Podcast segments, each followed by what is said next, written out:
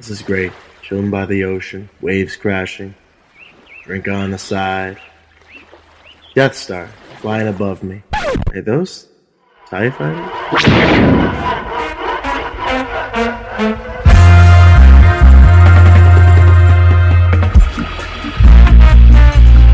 The sun is out and our blockade is legal. Join Robin Vote and Sean Me show right now. Right now.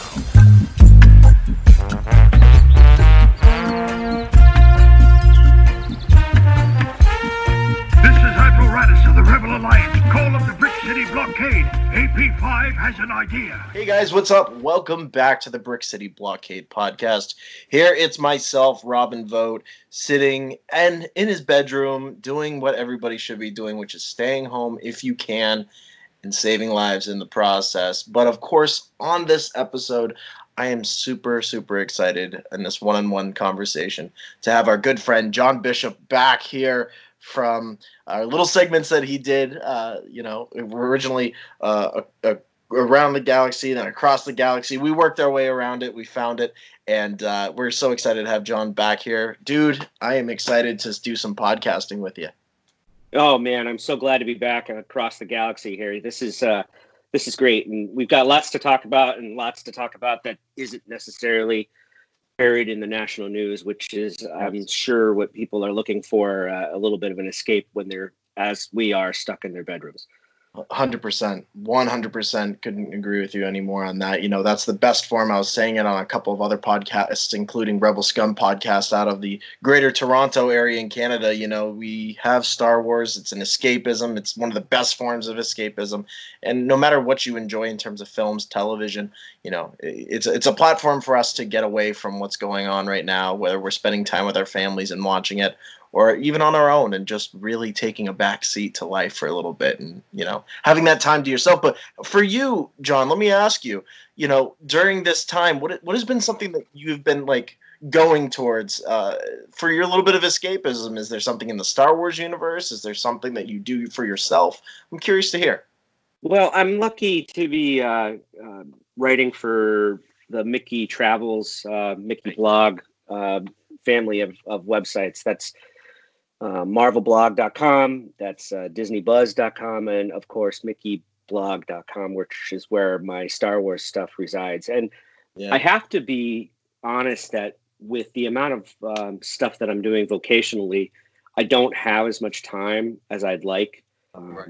for myself so when i do have time i'm interacting with people like yourself on twitter i'm i'm watching uh, episodes of clone wars i'm i'm watching what um, a lot of our creatives are saying online. You know, and, and Mark Hamill just just recently put out something. Uh, his his uh, what an extraordinarily journey what an extraordinary journey it's been talking about his 40 plus years in, in Star Wars. And I thought that was pretty spectacular that he was acknowledging his special place, but also making sure that everyone understood it would continue and it'll continue in ways that we can't even imagine. Yeah, that's a that's a yeah. I mean, you and I were talking about it before we hit the record button here, and it's like you know we we can get into that too. It's like you know I've been rewatching uh, every night. You know, chit chatting with my girlfriend, just texting back and forth, and she's like, "Let me guess, you're watching Star Wars today." And I'm like, "Yeah, I'm watching Star Wars. I'm watching all the original trilogy films again." And you know, I was recollecting on my experience in the theater for the Rise of Skywalker and rewatching the uh, the original trilogy now it's amazing how much connective tissue you can really pick up on now that we're we're out of the Skywalker saga at this point, and you go back and you rewatch. And I was sitting there and I was texting my girlfriend. I was like, "My goodness, you know, Mark Hamill's performances across the years line up so well um, in terms of his progressions. Whether it was when he did Star Wars and then he moved into doing animated projects, in particular, doing more voiceovers and whatever else, and you just look at the repertoire of of um, performances and of things that he had worked on throughout his entire career, and knowing what he said, and in your blog piece that it ain't over just yet. Um, we're just in a time where we're not going to have any more news about anything, and I'm just curious to hear from your point, like coming out of the Rise of Skywalker and you know looking at the grand spectrum of the Skywalker saga, Mark Hamill has always stood out, and I think his progression over time has been something that Star Wars fans and movie fans in general have always loved. For you, what does Mark Hamill's TV and film legacy mean to you? Well, I mean, he's I. He, it was the first multimedia experience that I've ever, you know, I I saw, and then there is some question in my mind on whether or not I saw it in '77 or the following year in '78 when Mhm. it was re-released. But it was the first thing I remember, uh, other than my parents, and I remember sitting on my father's lap, um, watching the trench run and. Mm. Uh, I I grew up in a very small town in northern Connecticut, uh, just across the border from uh, Ludlow, Mass, called Enfield. And in Enfield, there were a lot of tobacco farms, and it, it Yeah. felt as far away from Boston and the center of the universe as I uh, experienced it. And so when Luke walks out of the Lars homestead and stares off into the Twin Suns, I have a great affinity for that moment because, like so many young men, you know, and I, you know, I, I can only speak to that experience. Uh, I remember feeling restless and not really wanting to. Uh, not that I had any real problem with my hometown. I just wanted Right. to move on and do something different. And you know, I moved on and went to Boston U, and and I, I can attribute a lot of my own feeling as if there was a greater world beyond the uh, cows at the end of my street Hmm. um, to you know watching and then reading and then experiencing star wars um, throughout my 45 years i mean it's it's incredible to me that something has really stuck with me as long as i've been alive Right. and and Mark Hamill uh, as the person who delivered two thirds of that Mm. in in many ways. Uh, It it's incredible to me that it's all relevant. It maintains, as you've said, a great heart. Um, that there's oh.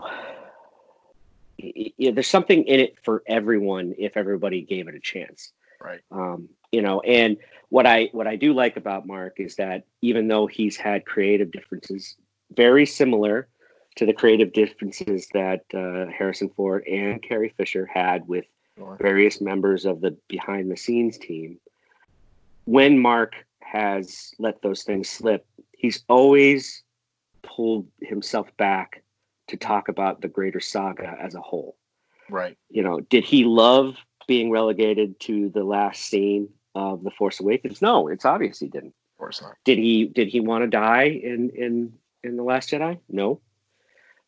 Did it work? And did it expand the universe for infinite number of people to have um, Rey be the person that we were following in the sequel trilogy? Yeah. It did. It did. And I think he recognizes that. I also think he recognizes himself as sort of the, you know, the grand sage of of the group. You know, Harrison is much more attached to Indiana Jones, and, and we'll talk about that anytime, but he does not love talking about Han Solo beyond his interactions with Adam Driver. Sure. But Mark Hamill embraces it, embraces it in a way that I think is similar to Carrie Fisher. And I think he has an ability to transcend the actor character relationship in understanding that a lot of people don't see him as Mark Hamill, but see him as Luke Skywalker. I think that's a gift. I think that's a gift that he's given to all of us. And thank God um, he's on the right side of things most of the time when he's tweeting and talking and, and kibitzing. And that's awesome.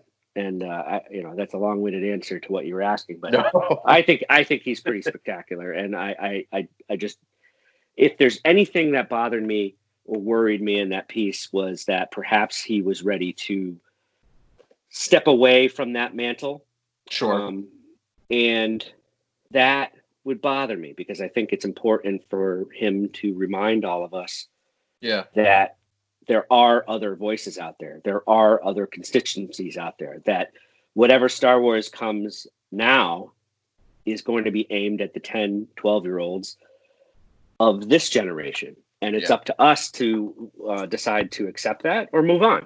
you know, and uh, you and I, at, at our varying ages, have have stuck with it, and I think it's en- enriched my lives in, in my life, and it's enriched the lives of the people around me, and it's made me a better uh, purveyor of media. You know, I, I grew up doing that and understanding what you know that films were meant to tell a bigger story Sure. um, books and cartoons, and now you know on Disney Plus we have uh, you know semi 1940s esque serials uh, coming every week like they did back in the day. So this is pretty amazing.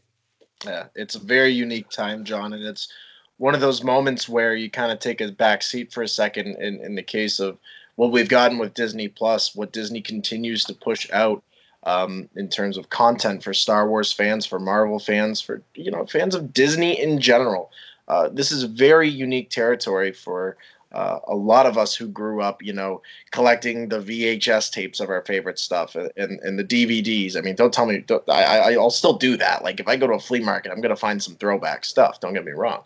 But it it's still in that category of everything is available at our fingertips. And I think what you said about Mark Hamill is a very important point um, in cooperation with this that even though we are heading into this new age of media and you might and myself we've had to adapt our own practices to this new form of media and to different aspects of marketing and whatever else.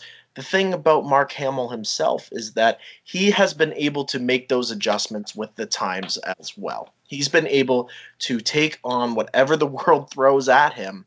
Hey this is something different this is something new. It's very different than what you did in the 1980s and even the early 1990s and this is something that we're going to be adapting into our brand into our uh, project that we're working on. And mark hamill even though he may not agree with you initially will come around to it and will realize huh that was different. That was unique you know and he'll always be on your side in that case unless you you know ramble your mouth across social media about something that everybody else would agree with him on.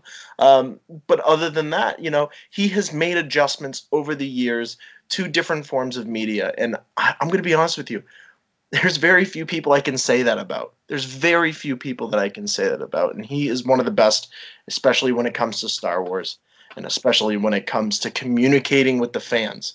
The fans recognize that he is with the times, he is with them, and he spans so many different generations of not just Star Wars fans, but fandom in general. And that is what makes him so special.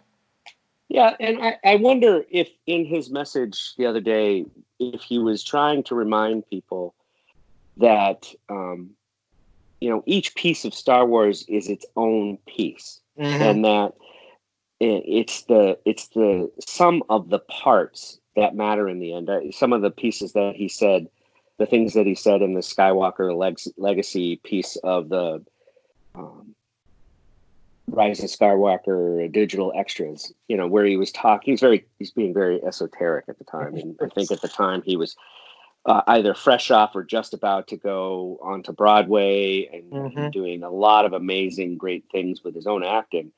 But he was talking about the, you know, the greater mythology of it and that wanting Re- Return of the Jedi to, although it may not be as groundbreaking as uh, A New Hope or um, as as acted as professionally as Empire Strikes Back. I think he was hoping that the full circle nature of Return of the Jedi would allow people to enjoy the complete arc of his character Sure. and that that was the important thing and and uh, the reason why i think they put that into the rise of skywalker dvd is that daisy ridley was saying the same thing yeah. and that you know um, ian mcdiarmid when he's talking about the emperor you know who is not supposed to be mephistopheles you know this is a flawed flawed human being who's had um, a lot of power thrown his direction and and it's the difference between him and Darth Vader and him and Luke Skywalker and him and Rey that is the real crux of why Star Wars matters. Right. And so when I hear people getting angry because they didn't like what Ahsoka was doing in you know three episodes of the greater uh, story of Clone Wars, I think they're missing the point. Yeah. yeah, you ha- you can have your your opinion about where Clone Wars should and would be at this point, but the idea that we have Clone Wars at all right now is pretty amazing. Yeah. First of all, and second of all, remember you're you in the mirror, that person looking back at you, isn't the only person purveying or or or, or um, surveying instead of purveying. Sorry, you're not the only person that that episode's meant for. So Right. yeah, perhaps as a 45 year old man, 45 year old white guy looking at um, the latest couple episodes of of Clone Wars, I I, I don't sit here and say, oh, I'm going to watch that over a bunch of times. It's not meant for you. You know, it's not meant for me. It's not meant for just one person. And so I do know that there's a whole lot of episodes um, throughout the years of the Clone Wars and throughout the years of the canon and throughout the years of the uh, expanded universe that were meant for me. And, and that I picked up on the cues of people who were like me writing about it. And I'm very happy now that I have sons who are not like me and are growing up in a very, very different world, I'm glad that they're seeing storytelling from a whole different part Right. of you know human experience. So that that the the things that Star Wars did for me, which was allow me to open my myself up to a bigger world back in 1975 through 1985.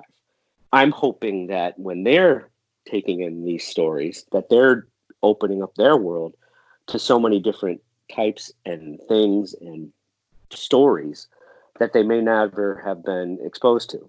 And thankfully, it's done through the medium of fantasy sci-fi, yeah. which which allows them to have fun with it rather than having to imbibe it the same way they would, you know, The Great Gatsby or some other great work of literature. And I think that's great. It's absolutely great. And another point you just made there, John, which I think has to be reiterated also, is that you have to remember the guy who is also behind this project. You know, we say it all the time at Brick City Blockade. We have a, a t-shirt associated with it. In Filoni we trust. And there's a reason why Rebels was so successful as well. Because he, Dave Filoni is the master of taking things and putting it on the shelf and taking it back off the shelf when it makes sense. And we're seeing that, I think, throughout um, I mean, I'll make it a before I get continue with that. I'll, I'll make a direct reference just to Rebels alone. Everybody said the space whales. Now, everybody can agree with this that not everybody agreed with the idea of space whales. I personally love Purrgils. I love the idea of their of their existence in the Star Wars universe. And, but everybody wasn't sure about them at first. Well, when it came to Ezra and Thrawn, guess what came to the rescue in that case was the Purrgils, and they played a major role in a specific major intersection in the storyline itself. And Filoni put those Purrgils on the shelf early on after those few episodes and took them back later and used them.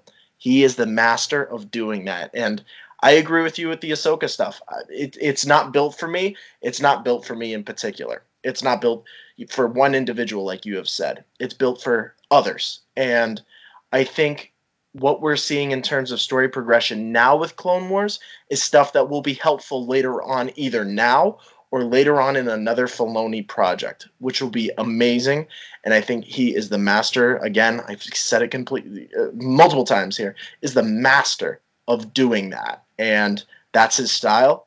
It's something that he learned from George. It's something that he has taken on with him with Kathleen Kennedy into the Disney realm of Lucasfilm, and is something that has to be respected because I feel like his storytelling abilities is something that not only did Bob Iger trust 100%, but is something that I think Star Wars fans have trusted over the years. And Yeah, perhaps even when they didn't even know it. Right, exactly. Exactly.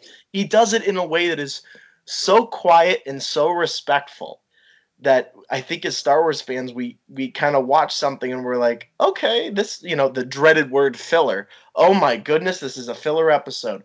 Well, guess what? It's going to come around later and you're going to say, "Okay, I see what Dave did there." Okay. Yeah. All right. You know, what, but what, respect- what is what does filler mean? By the way, you Right. know it. It- you know the the novel Ahsoka, right? That was the name of that. Yeah, that was filler it was purposely going back and filling in Yeah. pieces of the timeline that we did not know. The novel Catalyst, same thing. Well, Could you make a, a, a movie about Catalyst? Probably not. No. But you know, thank thankfully we have these really terrific people, um, you know, at Marvel and in the publishing biz, who are pumping out these stories that you know happen to stay on the same timeline in a way that is you know more centrally located, a la the MCU Mhm. um, which I also love. And I'm really glad about that because one of the main takeaways I had from the expanded universe was some of it just didn't make any sense and it contradicted itself and was, you know, similarly hyperbolic or boring, you know, in in varying sweeps. I remember the Medstar duology or the Medstar uh-huh. trilogy, and I, I, I wanted to jump off the, the Massac Bridge when I tried to read a couple of those. but you know, in a, in the end, I'm sure there are people who really loved that. And Sure. do I want to take that away from them? No. Do I really? Do, does it make me happy that there are people who really love these last three episodes? Yes, it does. You know why? Because in the end, I'm a little selfish, and I want Star Wars to continue. And by the way, it's a business, and if nobody watches, I'm not going to get that episode that I really like Yeah. because you know it didn't continue. So uh, you know, I remember I went through an awful long time when there was no new Star Wars to be had, and this is a lot better. Yeah, it is. Yeah, it is. I agree with you 100%. I mean, it, it's a very unique time. It's one that has been a long time coming, number one. And then number two, I think is great. Like you brought it up earlier for the next generation of Star Wars fans, your kids, my kids someday, you know, the kids that I, I, I work with at the school that I that I'm at, you know, I see it. I see them come up to me and say, Hey, Mr. Vote, you know, did you finally go see the Rise of Skywalker? And I'm like, Yeah, you know, I did see it. And they're like, What do you think? They, they look for perspective on Star Wars. They look for perspective on, from somebody who's older than them about something. But it's so great to hear them talk about it. It's so great to hear them, you know, speak about the things that I was passionate for for so long and still am, and seeing that next generation rise up. Uh, no pun intended, but uh, rise up in, in their love of, of everything Marvel, Star Wars, Disney in general. Mm. Well, the nice thing too is um, it's a, as you're saying, it's a unifying factor. You know, one of the things that my nine year old and I have in common is Star Wars. He's Yeah. not a huge he's not a huge Red Sox fan. He doesn't uh, i- you know take in mass media the way I do. The the idea that he uh, loves and appreciates the serial nature of Stranger Things or The Mandalorian is different than me. You Right. know, and I I think that I have trouble binging eight hours of content at a time. Whereas two and a half hours, I got no problem and I'll watch it over and over. So I'm noticing these major differences that the new storytellers are jumping into, you know, whether it's the, uh, the the Clone Wars or to the Mandalorian or when when Obi-Wan finally appears or you know the actual immersive things that are happening um, in the uh, gaming spaces or you know literally Galaxy's Edge you know? And so all of these things um, put this guy uh, in a really great mood but also kind of stressed me out because one of the things that I was always very pleased about is that I understood the one through six story Yeah. I understood the arc of the Clone Wars. I I now understand what's happening in Mandalorian, but there's so much, There and is. much of it, much of it is very very good, including the books. And the books on audio are Oh, spectacular. And Oh. if, if you haven't tried any of that stuff, then you're really missing out on what can be a piece of the fandom every day for you in private as you're driving yourself to work or school.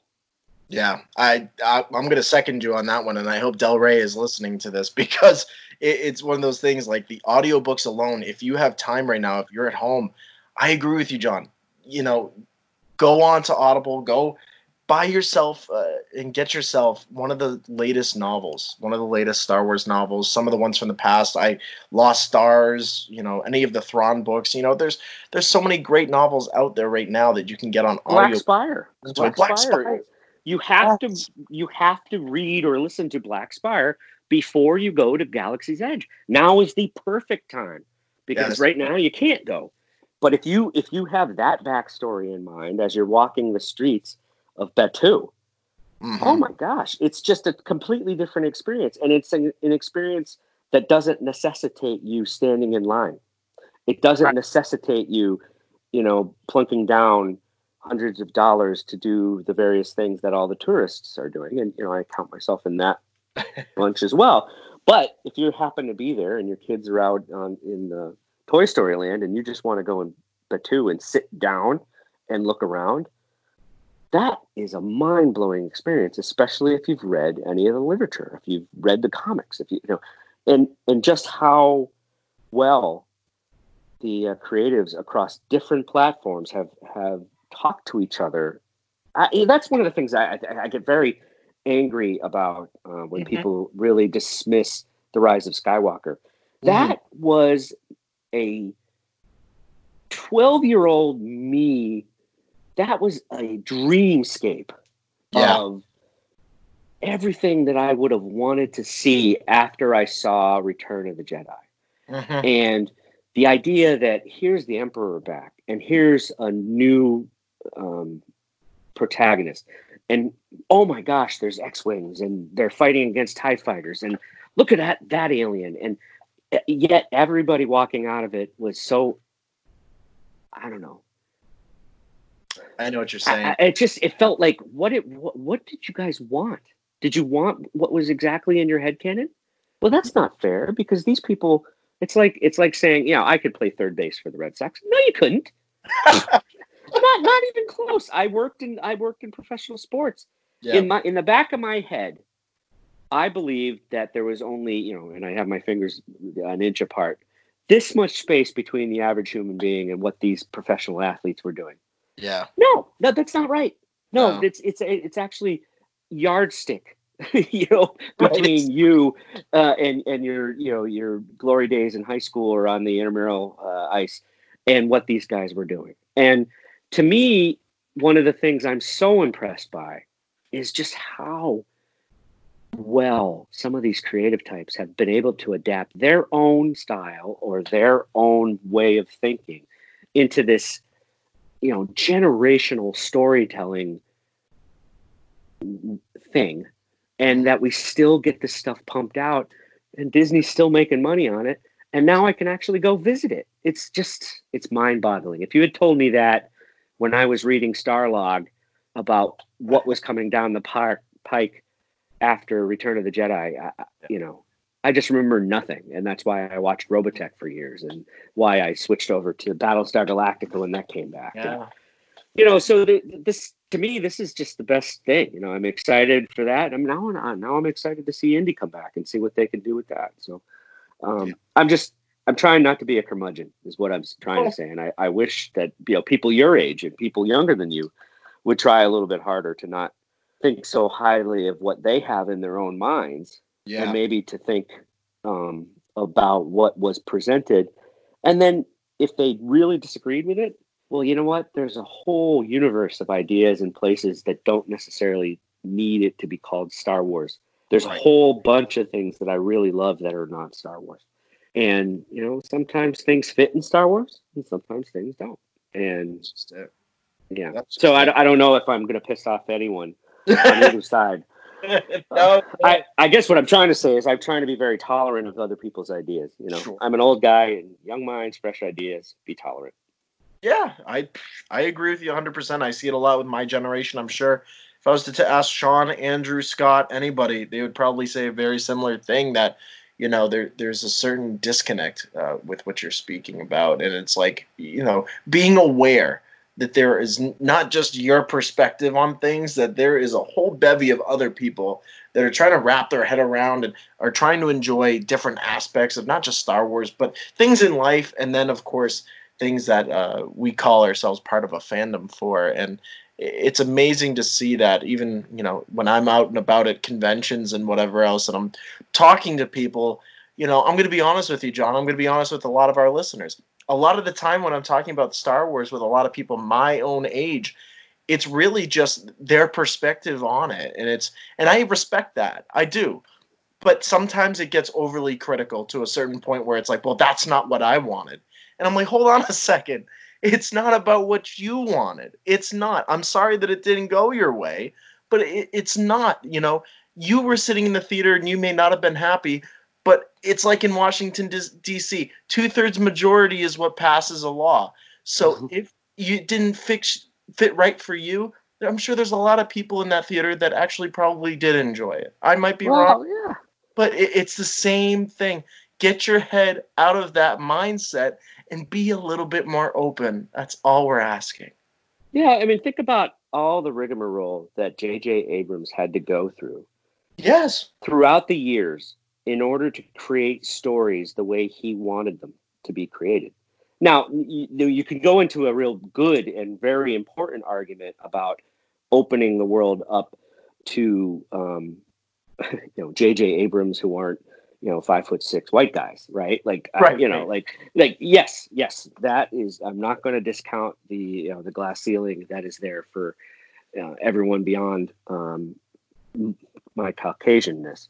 Sure. But that said, you know, the reason why J.J. Abrams has Star Wars 9 and 7 is because he did Felicity and he did, um, you, you know what I'm saying? He did Lost and he wrote and he's done all this creative storytelling throughout Yeah. his entire adult life.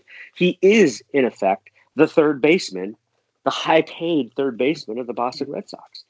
And that's important to recognize that that he worked very hard to get to that place. Um, as will anybody who comes down the pike. Uh, you know, I I have been very uh, respected respectful of the different ways that people are telling the Mandalorian story, oh my goodness and I'm really excited to see De- Deborah Chow right to Mhm. do um, Obi Wan. I mean, that is going to be amazing too. So, you know, all of these things coming down the pike, you know, with with you know different people and different perspectives and different characters who aren't going to be able to just leap out of a situation because they have the Force. yeah Awesome, awesome. So It's- sorry to dominate there, but I, I definitely uh, I, I feel very strongly about that. Man, I, I agree with you 100%. We're at that point too where, you know, different is better for me. The more diverse, the more different we can get in terms of Star Wars or any other franchise. I love it. And that's not going to make everybody happy, and that's fine. But I think we're at a time right now where this is this is the time to do it. This is the time to really explore all the different creative minds that we have available to us at this time and some of the and also have the opportunity to go to the theater, pop in a Blu-ray, watch it on Netflix or on uh, Amazon Prime, whatever your streaming service is, and watch their repertoire of films that they've been able to do over the years, and say, "Sweet." And this is and this is exactly what Kathleen and the Lucasfilm crew has done.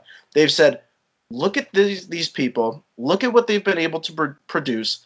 What could they bring to the table? What could they bring?" And I feel like that approach, we see it with the novels too. Uh, the solo novel by uh, Daniel Jose Older.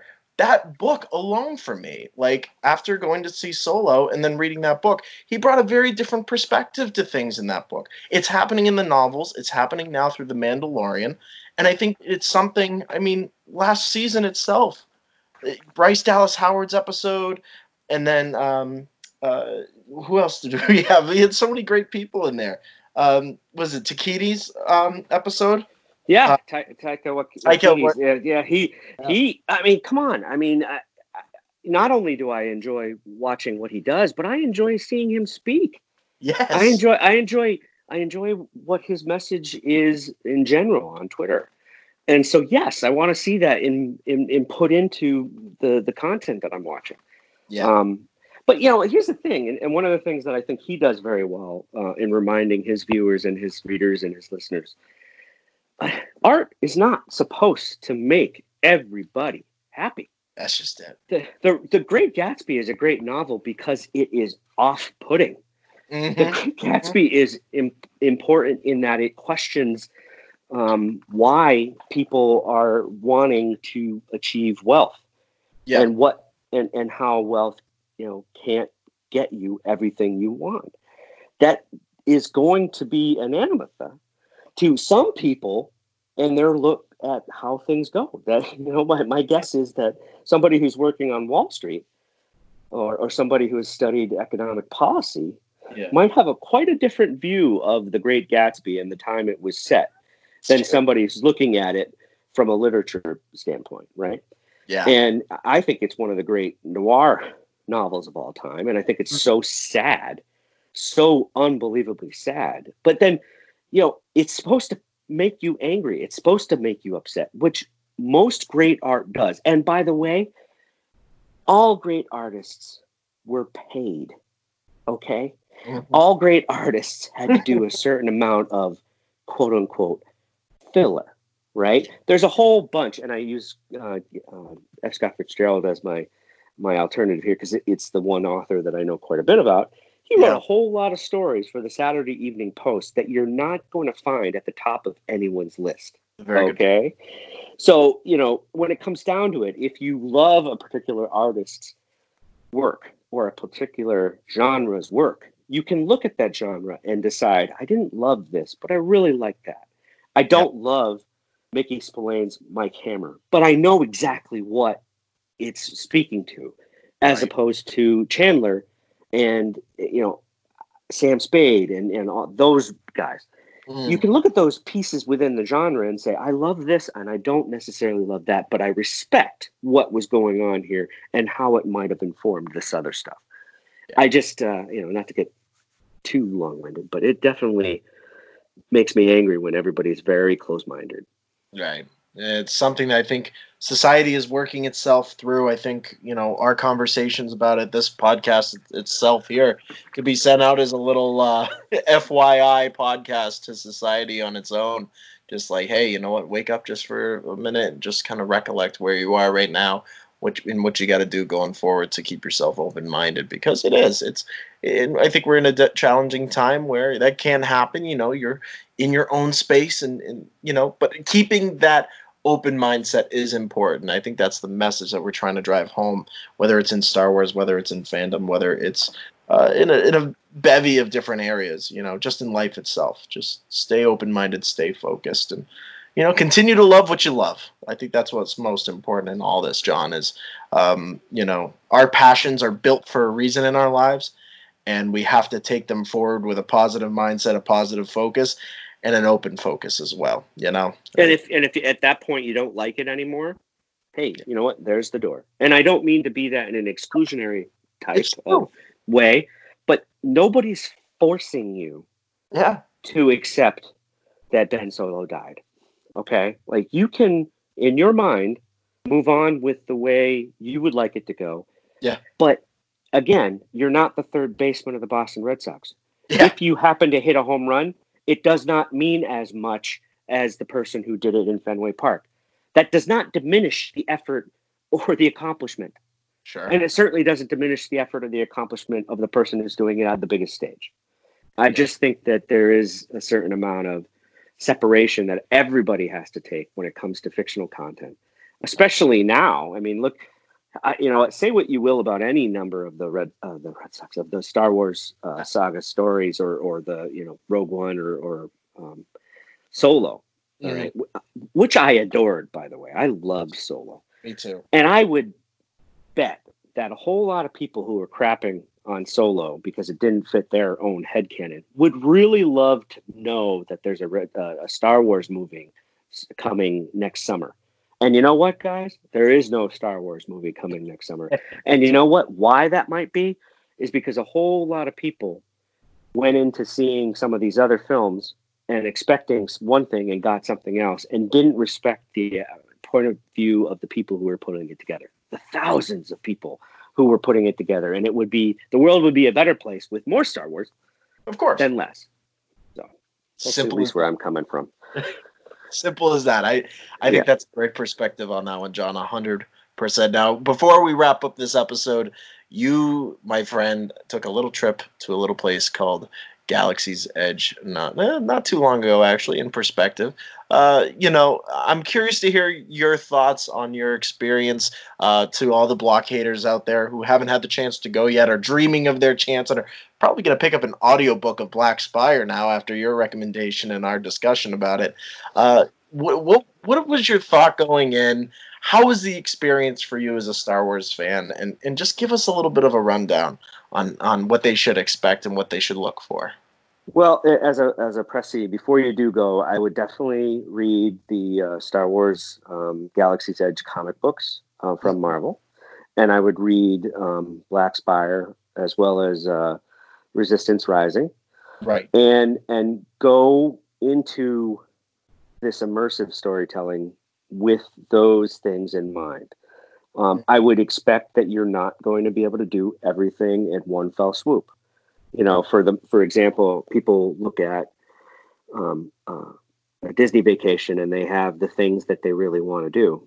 I would look uh, and maybe plan for a quote unquote Star Wars vacation or a Lucasfilm vacation, oh. and and decide that instead of bounding all over the place, that you're going to concentrate and pulling in everything you can about these things that you really loved when you were growing up. So go see the Indiana Jones um, Stunt Spectacular. Go to um, Star Wars Launch Bay as long as it's still there. Um, mm. Go enjoy the new and varying stories that you get on Star Tours. And then, as you're imbibing all those things, enjoy what you get to take in right. at this very, very packed world that they call Batuu. Now, it is very difficult because it is the thing to do right now. Um, right. And the way that most Star Wars fans, I think, would love to enjoy it is not the way that they can enjoy it now. It's just too packed. Um, there's just too many people. So, you know, another baseball analogy is is I try to be, you know, hit it where they ain't yeah, so right. Don't don't go to the middle. Don't go to Galaxy's Edge between the hours of ten and two every day. In fact, um, you know, if you can bear it, don't worry about getting on Rise of the Resistance. While everybody else is worrying about that, you go and enjoy a Ronto wrap. Go and taste test the blue milk or the green milk. Go try to get on uh, Smuggler's Run, the Millennium Falcon ride, several different times so that you can try the different things that you can do in the cockpit. Right. Take pictures, compare them to the things that you've seen as you were growing up, the toys that you had. Yeah. I just think that everybody is so, you know, singularly ride focused that they're going to go and they're going to be disappointed because a they stood in line for Rise of the Resistance, and it didn't necessarily fit the expectations that they had. Well, most people are walking off just being blown away, just like I did. But I will tell you that I liked the Millennium Falcon queue and the Millennium Falcon ride just a little bit more because that in me in in me the essence of Star Wars was being in that cockpit in the same way that the the Star Tours ride often gives you the uh, the perspective that you had as a child watching the trench run. Right. And so those two rides, in my opinion, maintain a special status. And I, I will admittedly have only seen Rise of the Resistance once, and I was with my children, and I was trying to make sure everybody was happy. And yes, there is this Pirates of the Caribbean immersive thing going on where you just can't imagine taking in all of it at once. Um, but after sitting in line for as long as we did uh, on our uh, queue and having tried to keep a you know three year old happy, you know through throughout an hour hour long wait, I was a little bit drained by the time I actually got on the ride. Right, and I will say that that take away from the experience is the wrong word. But until it becomes something that you can enjoy sort of at your own pace, uh-huh. in the same way that remember you, when you used to go I, I, don't know how often you go but you but you really could go on the great movie ride at any time right and there were two different ways that that thing could go and you were always excited to see which way it was going and you'd always notice something new whether or not it was um, some of the posters in the alley where James Cagney is, or where the you know gangsters were shooting from in that scene, or you know that um, Sigourney Weaver looked really like Sigourney Weaver in that scene. I think Yeah. I'm excited to take in all of these things on a repeated way so that they are not only taken as that moment when I'm in the ride and I'm enjoying it, but they enhance my greater understanding of the saga and enhance what I've read and enhance what I've seen. So when I'm in Batuu and I'm looking at there's a row, there's a street where there's a row of speeders. And I remember, I'm pretty sure that, you know, Vi mentioned that in the book um, Black Spire. And I'm Mhm. like, okay, all right, this is really cool. Or why Sir, why Kylo Ren would be very angry as he walks around the streets of um, of Black Spire, and Yeah. why, in particular, it's a reaction to something that's happened previously. It- It's just pretty neat, and I, you know, I know that's uh, that's trite. oh, It, it it is it is overwhelming in its depth and its breadth. yeah. And there are times where I'll be, I took a few pictures where I was like, did somebody actually put that there thinking somebody would be taking a picture with the sun behind it shining through those things? Um, Huh. Is that supposed to look like the ghosts that Yoda encountered when he visited the Sith crypt? You know, like th- there's Wow. so many, there's so many moments like that Yeah. or you know simply walking by a helmet and being like oh my god god if i had if you had told my three-year-old me that you would almost be able to touch an x-wing pilot's helmet Mhm. and it's right there right in front of you and it feels so real that at times it's hard to separate that notion of, of reality versus fiction and that for somebody who's 45 years old has three children you know uh, you know, a wonderful wife, home, two cars, with all those things that come with all that stuff, to be able to forget how old you are, or you know, to light up your own lightsaber and have a moment that is probably the equivalent of somebody seeing an amazing aria uh, in a in an opera setting, or somebody who's really enjoying watching. Uh, baseball player play. I'm enjoying turning on my lightsaber and feeling the hum in my hands as it, as it extends. Yeah. Or to turn on your own droid and have it turn its head and look at you. You know, I, you know, like I, I, I know I'm, I'm, I'm waxing really poetic about things that are very commercial. But that said, it was worth every penny. Well, that's just it. That's just it. I mean, all of this is built to have an experience, right? All of this Right. is built to take you back to your childhood. That's the beauty of Star Wars. That's the beauty of Disney itself is to to take you back to a place where you know you can recollect not necessarily on your past, but uh, recollect on what it was like to be a kid again. And it, it's so beautiful that you had that experience, and we're able, you know, like you said, is it commercial? Is it part of the marketing and the branding? Yes.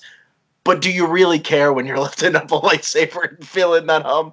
No, because there's such a deeper connection there that it, it means so much more. And I'm excited to go at some point. I know Andrew's going to be going, Sean's going to be going at some point. I am just, from your experience alone, I think anybody who's listening, I mean, you've given us the tips on on what to do, when to do them, and I love the idea of just like literally, if you're gonna go down, make it a Star Wars vacation. Then make it that point rather than trying to do everything all at once. I agree. Yeah, because it gets really, really tiring if you try to do that and take it from somebody who writes about Disney for part of his living. You know, the Yeah, my my one of my upcoming stories will literally be, you know, the, the Lucasfilm walk. You know, and Yeah. and how you can really enjoy all of these things while they're still there, because Lord knows that uh, that is a big swath of land for Disney to keep for the Indiana Jones stunt spectacular or the you know Right. the launch bay at uh, at Walt Disney World. So I, I just do think that everyone should really enjoy the time that we're living in rather than bemoaning each small detail. You know what? Yeah. Life's too short. There are too many other things to worry about. Enjoy it while it's here. Well said. Well said. I'm wrapping it up on that point. That was well that was well done.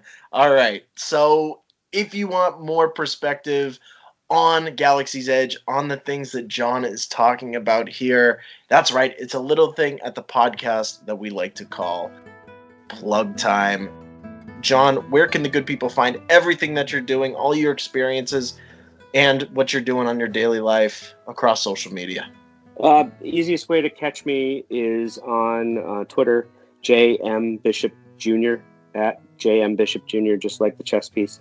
And um, the other way is to really you know dial in on mickeyblog.com where you'll find um, all kinds of amazing stuff uh, not only from me but uh, any number of really really talented um, people who are trying to make disney as fun as possible and and let you understand the business and and all of the ip in as much depth as possible i'm really really grateful to uh, Greg Antonelli and his family, who have welcomed me into their family of websites and writers. And it's just been uh, an amazing experience all the way around. I'm so grateful for everything that the folks at uh, mickeyblog.com and its affiliates have done for me and my family.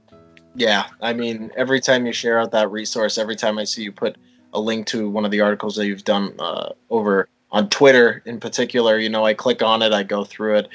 I'm very impressed by Mickey Blog, everything that they're doing, Mickey Travels, uh, everything that you've associated yourself with over there is really fantastic, and there's some great resources to Disney fans alone. So I highly recommend it as well.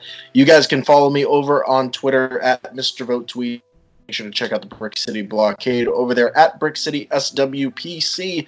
www.brickcityblockade.com is going through a complete remake. We are focusing on a mobile focus for everybody, all of our commuters that listen to us from Tokyo all the way to San Francisco. We're bringing on a new focus for you all so that you can catch up on what's going on in Star Wars and in the fandom in, in different aspects of the Brick City Blockade on our brand new mobile app style. So we'll be rolling that out here in 2020. Hopefully by the fall time. We're really looking forward to you having you guys explore that. Also, make sure to check us out over on Facebook, like the page for all the latest episodes, and subscribe to the podcast on iTunes, on Spotify, on Stitcher. It's all there for you guys across all those fantastic podcasting apps. And check out our TeePublic page for all the latest designs, including the AP5 A Rebels musical, as always, and some of the new designs that we are releasing here and there for you, the fans. Stay tuned for even more. So, John, it's been awesome having you here on the podcast. I look forward to many more episodes in the near future here. Oh, thank you so much, Robin. It's, it's always a pleasure. And it's nice to, to reach out and to find like minded people like yourselves and all of your teammates there. It's, it's rare to find a group that is so positive and so uplifting. And I'm really, really pleased to be a part of this as well. Ah, I love hearing it. Love hearing it. We're pleased to have you on, but it's not a podcast, folks, until we say this. Have a great night, folks. And hey, may the force be with you. Always.